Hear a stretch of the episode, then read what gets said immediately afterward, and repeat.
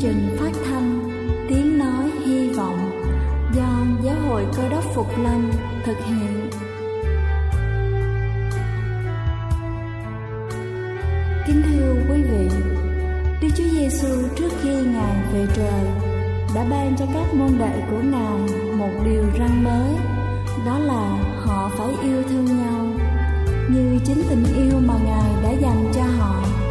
Quả thật vậy thưa quý vị, tình yêu thương là một món quà vô giá mà Chúa đã ban cho nhân loại và đó cũng là thông điệp mà chúng tôi muốn gửi đến toàn thể quý vị. Nếu quý vị muốn tìm hiểu thêm về chương trình, về niềm tin hoặc muốn nghiên cứu về lời Chúa, xin quý vị gửi thư về chương trình phát thanh Tiếng Nói Hy Vọng, địa chỉ 224 Phan Đăng Lưu, phường 3, quận Phú Nhuận, thành phố Hồ Chí Minh hoặc gửi email cho chúng tôi theo địa chỉ tiếng nói hy vọng amos@gmail.com. Ngoài ra, quý vị cũng có thể liên lạc với bất kỳ hội thánh cơ đốc Phục Lâm tại địa phương gần nhất. Xin chân thành cảm ơn và kính mời quý vị lắng nghe chương trình hôm nay.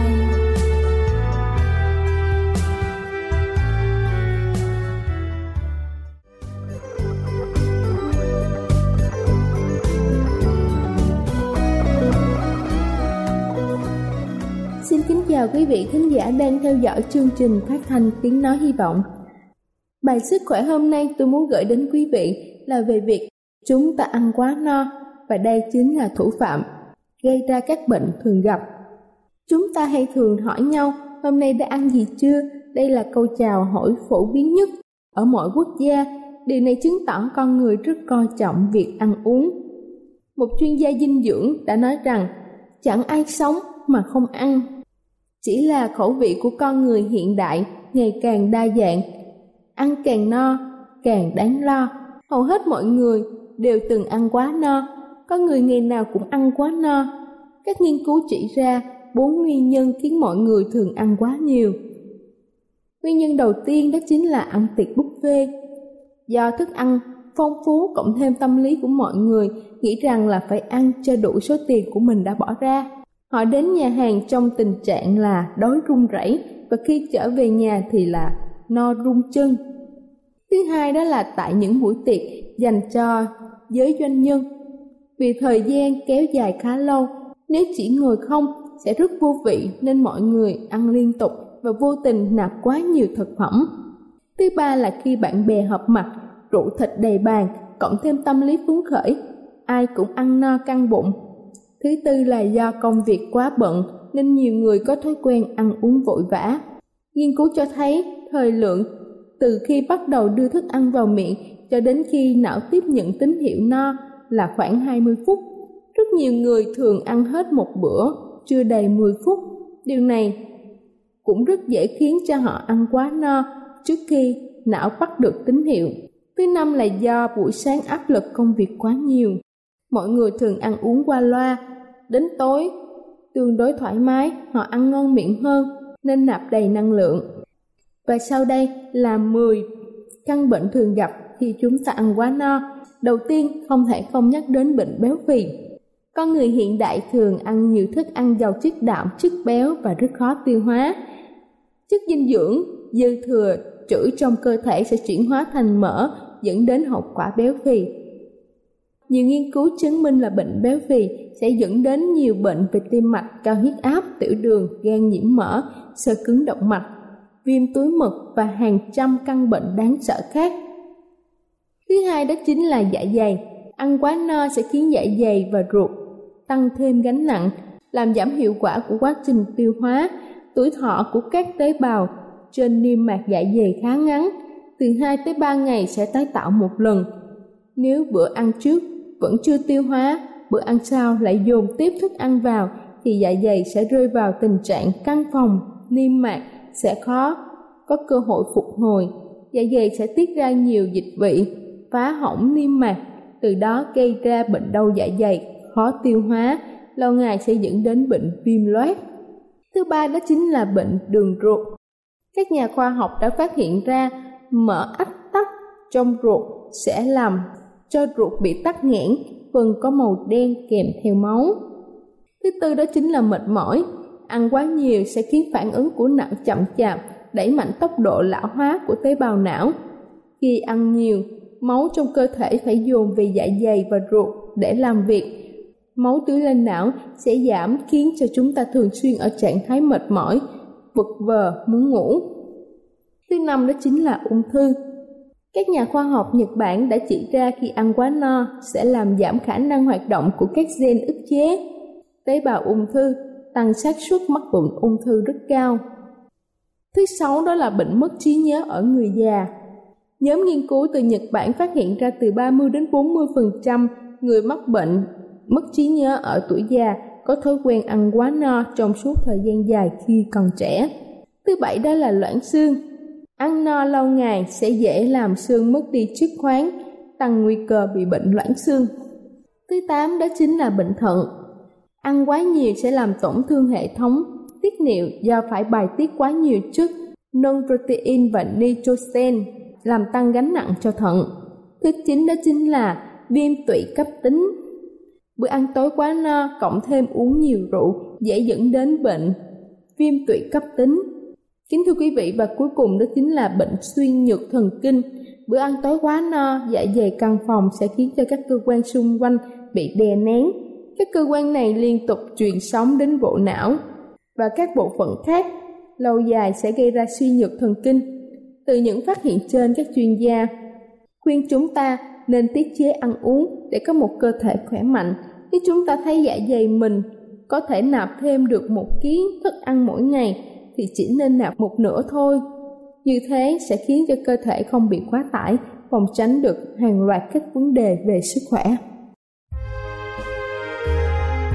Đây là chương trình phát thanh Tiếng Nói Hy Vọng do Giáo hội Cơ đốc Phục Lâm thực hiện nếu quý vị muốn tìm hiểu về chương trình hay muốn nghiên cứu thêm về lời Chúa, xin quý vị gửi thư về chương trình phát thanh Tiếng Nói Hy Vọng, địa chỉ 224 Phan Đăng Lưu, phường 3, quận Phú Nhuận, thành phố Hồ Chí Minh hoặc gửi email cho chúng tôi theo địa chỉ tiếng nói hy vọng amos@gmail.com. Ngoài ra, Quý vị cũng có thể liên lạc với bất kỳ hội thánh Cơ đốc Phục Lâm tại địa phương gần nhất. Xin chân thành cảm ơn và kính mời quý vị tiếp tục lắng nghe chương trình hôm nay.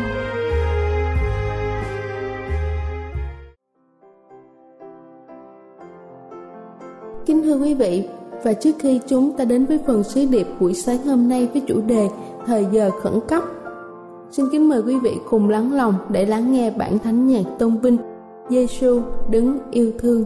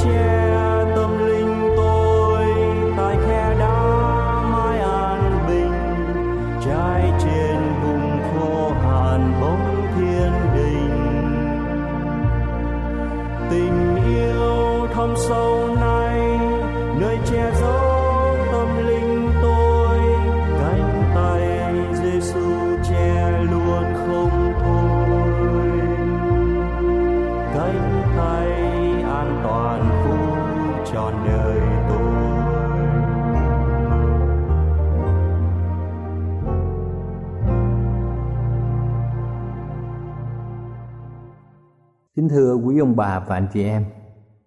Thời giờ hiện nay là thời giờ khẩn cấp cho mỗi người trong chúng ta. Khi chúng ta nghe trên đài truyền hình, trên đài phát thanh, những biến cố xảy ra trong lĩnh vực chính trị, tôn giáo, xã hội, kinh tế, thiên nhiên, ở trong xã hội thì rất nhiều người đã thực hiện những hành vi suy đồi. Đồng tình luyến ái đã được một số quốc gia công nhận. Nạn phá thai được hợp thức hóa. Nhiều dự án, con cái giết cha mẹ. Cha mẹ, có một số vụ việc đã giết con cái. Rồi những tai nạn bởi thiên nhiên xảy ra như động đất bão lụt, khí hậu biến đổi bất thường. Các bệnh dịch như s, ebola, rồi nền kinh tế trôi nổi thất thường bởi giá dầu, bởi chứng khoán, bởi những đại công ty trên thế giới bị phá sản. Cuộc chiến tranh chủng tộc khủng bố, chiến tranh tôn giáo xảy ra khắp nơi đe dọa sự an ninh của toàn cầu. Ở trong sách Roma đoạn 8 câu 21 đến câu 23. Trong Kinh Thánh, sách Roma đoạn 8 câu 21 đến 23. Sách này được viết cách đây 2.000 năm. Kinh Thánh viết như sau: Muôn vật mong rằng mình cũng sẽ được giải cứu khỏi làm tôi sự hư nát, đặng dự phần trong sự tự do vinh hiển của con cái Đức Chúa Trời. Vì chúng ta biết rằng muôn vật đều than thở và chịu khó nhọc cho đến ngày nay. Không những muôn vật thôi, lại chúng ta là kẻ có trái đầu mùa của Đức Thánh Linh cũng than thở trong lòng, đang khi trông đợi sự làm con nuôi tuột thân thể chúng ta vậy tất cả những ai có lòng tin Chúa đều mong ước Ngài và Đức Chúa Giêsu phục lâm chúng ta gọi là cơ đốc phục lâm để chúng ta có thể gặp mặt Chúa ở trên không trung trong sách Matthew đoạn 24 câu 3 có viết Ngài đứng ngồi trên núi Olive môn đồ tới riêng cùng Ngài và nói rằng Xin Chúa phán cho chúng tôi biết lúc nào những sự đó sẽ xảy ra và có điểm gì chỉ về sự Chúa đến và tận thế. Kính thưa quý vị, thời điểm khi các môn đồ hỏi những lời này là năm 34 sau khi Chúa Giáng sinh. Họ muốn biết khi nào thành Jerusalem sẽ sụp đổ, khi nào thì Chúa sẽ trở lại thế giới này Đồng thời họ cũng muốn nối liền sự kiện Chúa tái lâm với ngày tận thế.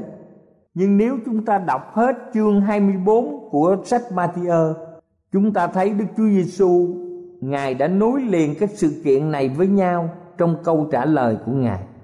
Nghĩa là những dấu hiệu xảy ra cho sự sụp đổ của thành Jerusalem thì cũng có những biến cố tương tự xảy ra ngày tận thế. Khi nghe các môn đồ hỏi điều này, Chúa Giêsu đã trả lời như thế nào? Ở trong sách Matthew đoạn 24 từ câu 4 đến câu 9, Đức Chúa Giêsu đáp rằng: Hãy giữ, kẻo có kẻ dỗ dành các ngươi, vì nhiều người sẽ mạo danh ta đến mà nói rằng ta là đấng rít và sẽ dỗ dành nhiều người. Các ngươi sẽ nghe nói về giặc và tiếng đồn về giặc, hãy giữ mình, đừng bối rối. Vì những sự ấy phải đến xong chưa là cuối cùng đâu. Dân này sẽ dấy lên nghịch cùng dân khác. Nước nọ nghịch cùng nước kia nhiều chỗ sẽ có đói kém và động đất xong mọi điều đó chỉ là đầu sự tai hại. Những dấu hiệu mà chúa cho rằng sự bắt đầu của ngày tận thế gồm có, chúng ta thấy, nhiều tôn giáo có xuất hiện những đấng cơ đốc giả. Trong tôn giáo có sự lộn xộn, họ không giữ đúng điều răn của chúa. Rồi sự chiến tranh giữa các sắc dân, kế đó sự đói kém, rồi có động đất, những tai hại ở trong thiên nhiên xảy ra ở nhiều vùng đất ở trên địa cầu chúng ta. Và Đức Chúa Giêsu đã tiếp tục cho biết giai đoạn 2 của những dấu hiệu chỉ về sự Chúa tái lâm. Trong Ma-thơ đoạn 24 câu 9 đến câu 13 Bây giờ người ta sẽ nộp các ngươi trong sự hoạn nạn và giết đi. Các ngươi sẽ bị mọi dân ghen ghét vì danh ta. Khi ấy cũng có nhiều kẻ sẽ xa vào trước cám dỗ phản nghịch ta Và ghen ghét nhau nhiều tiên tri giả sẽ nổi lên và dỗ dành lắm kẻ Lại vì cớ tội ác sẽ thêm nhiều, Thì lòng yêu mến của phần nhiều người sẽ nguội lần Nhưng kẻ nào bền chí cho đến cuối cùng thì sẽ được cứu trong giai đoạn thứ hai này, hội thánh Chúa phải được thanh lọc. Cỏ lùng và lúa mì đều mọc ra lúc mà hai thứ này còn nhỏ, giống hệt với nhau. Nhưng chúng ta biết lúa mì lớn lên sẽ ra hạt, còn cỏ lùng thì không ra hạt. Nghĩa là dân sự trung tín của Chúa bị sẽ bị bắt hại ở trên thế giới. Trong hội thánh sẽ có sự bội nghịch và chống đối lẫn nhau lúa mì và cỏ lùng sẽ lộ ra rõ ràng trong giai đoạn này tiên tri giả cậy quyền của ma quỷ sẽ nổi lên ở trên thế giới để dỗ dành nhiều tín hữu tội ác sẽ gia tăng người ta ham mến tội lỗi, vui chơi hơn là yêu mến lẽ thật, và nhiều người sẽ bỏ đạo trong sách Ma-thơ đoạn 24 câu 14 Chúa Giêsu nói rằng, Tin lành này về nước Đức Chúa Trời sẽ được giảng ra khắp để làm chứng cho muôn dân bây giờ sự cuối cùng sẽ đến. Đức Chúa Giêsu cho chúng ta biết khi nào thì sự cuối cùng mới xảy ra. Khi lẽ thật của Chúa được giảng trong giai đoạn thứ hai, hội thánh sẽ được thanh lọc, hàng ngũ, tín hữu sẽ giảm ít đi, nhưng số ít sẽ là số trung thành. Họ cầu nguyện với chúa và chúa hành động qua cuộc đời của họ và lẽ thật được giảng cho toàn thế giới. Để mọi người có cơ hội quay trở về thờ phượng chúa trước khi cửa ân điển đóng lại và đại nạn đổ xuống ở trên thế gian như vậy chúng ta xem ở trong sách Khải Quyền đoạn 14 câu 6 và câu 7 Điều ấy đoạn tôi thấy một vị thiên sứ khác bay giữa trời Có tin lành đời đời đặng rao truyền cho dân cư trên đất Cho mọi nước, mọi chi phái, mọi tiếng và mọi dân tộc. Người cất tiếng lớn nói rằng hãy kính sợ Đức Chúa Trời và tôn vinh Ngài. Vì giờ phán xét của Ngài đã đến. Hãy thờ phượng đấng dựng nên trời, đất, biển và các suối nước Trong khải quyền thì tin lành được giảng cho mọi thứ tiếng. Khải quyền cho chúng ta biết rằng cần phải kính sợ chúa cần phải đem vinh hiển cho danh chúa cần thờ phượng chúa là đấng tạo hóa. Và chính điều răn thứ tư cho biết thờ đấng tạo hóa chúng ta phải thờ lại ngài trong ngày sa bát tức là ngày thứ bảy điều này được ghi rõ ràng trong điều răn thứ tư được chép trong kinh thánh sách xuất Egypto ký đoạn 20 từ câu 8 đến câu 11 không phải thờ phượng Chúa trong ngày thứ nhất, ngày chủ nhật. Khi lẽ thật Chúa được rao giảng cho khắp nơi trên đất, chuyện gì sẽ xảy ra? Trong Ma-thơ đoạn 24 câu 15 nói rằng, khi các ngươi sẽ thấy sự gốm ghiếc tàn nát lập ra trong nơi thánh mà đấng tiên tri đa nên đã nói, ai đọc phải để ý. Chúng ta biết rằng sự sụp đổ của thành Jerusalem vào năm 70 sau Chúa, khi quân đội La Mã dưới quyền lãnh đạo của tướng Titus tàn phá thành phố này, sự đói kém gia tăng. Người lính La Mã đã đốt phá cả đền thờ. Và trong ngày cuối cùng đền thánh dưới đất, chỉ hội thánh của Chúa trên đất. Điều này được ghi trong sách Epheso đoạn 2 từ câu 19 đến câu 22. Lúc bây giờ Antichrist sẽ xuất hiện từ trong hội thánh của Chúa. Điều này được ghi trong một văn đoạn 2 câu 18 và 19. Antichrist sẽ nhân danh Chúa, sẽ làm những điều gốm ghiếc nghịch lại với điều răn của Chúa. Antichrist không giữ trọn vẹn điều răn. Điều này được ghi trong Khải Quyền đoạn 13 Người ta sẽ thờ lại Chúa chung với các thánh, các thần của thế gian Và đi theo đường lối loài người. Cho nên, kính thưa quý vị, Lẽ thật phải được giảng để mọi người biết đâu là thật, Đâu là giả. Thật không thể đứng chung với giả. Và Chúa không chấp nhận Chỉ cho Chúa một phần tâm hồn của chúng ta khi hội thánh Chúa không đi theo đường lối của Chúa, đem hình tượng vào ở trong hội thánh, đi theo ý loài người, công khai bỏ điều răn của Chúa thì làm sao mà Chúa có thể hỗ trợ hội thánh? Thế gian từ bỏ Chúa, Chúa thì muốn đến với hội thánh của Ngài. Hội thánh của Chúa thì lại từ bỏ Chúa. Kính thưa quý vị, khi đại nạn đổ xuống thời gian sẽ còn lại rất ngắn. Chúng ta xem sứ đồ Phaolô được khải thị. Điều gì xảy ra trước khi Chúa thay lâm? Người viết rằng luận về sự đến của Đức Chúa Giêsu Christ chúng ta và về sự chúng ta hội hiệp cùng Ngài thì hỡi anh em xin chớ vội bối rối và kinh quản hoặc bởi thần cảm giả mạo, hoặc bởi lời nói hay là bởi bức thơ nào tựa như chúng tôi đã gửi mà nói rằng, ngài chúa gần đến. Mặc ai dùng cách nào cũng đừng để họ lừa dối mình. Vì phải có sự bỏ đạo đến trước và có người tội ác, con của sự hư mất hiện ra, tức là kẻ đối địch tôn mình lên trên mọi sự mà người ta xưng là đức chúa trời hoặc người ta thờ lại rất đổi ngồi trong đền đức chúa trời. Chính mình tự xưng là đức chúa trời. Bây giờ kẻ nghịch cùng luật pháp kia sẽ hiện ra.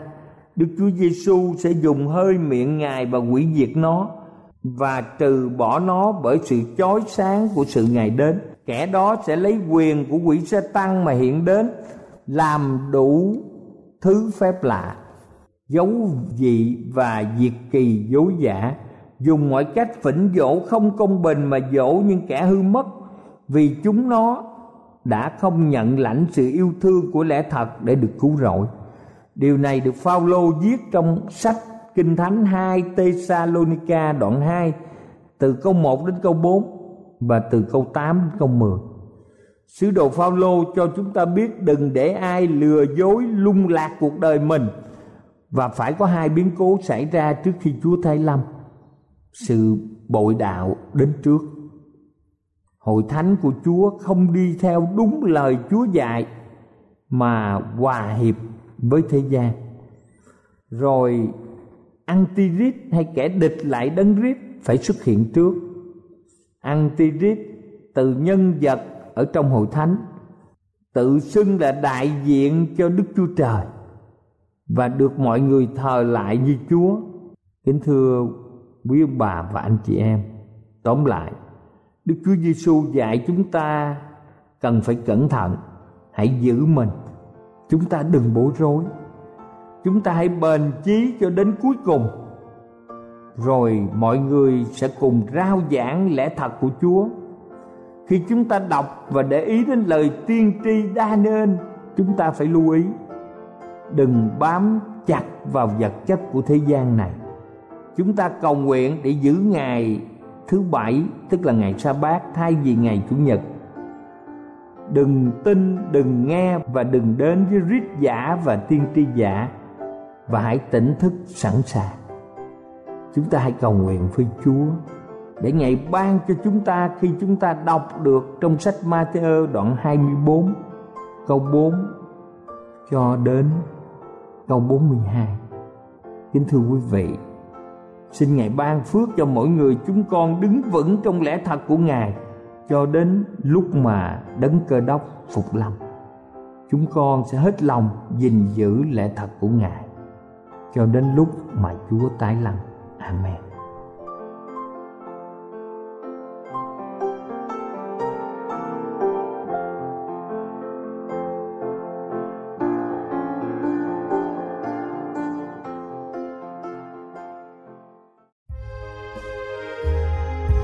Đây là chương trình phát thanh Tiếng Nói Hy Vọng do Giáo hội Cơ đốc Phục Lâm thực hiện.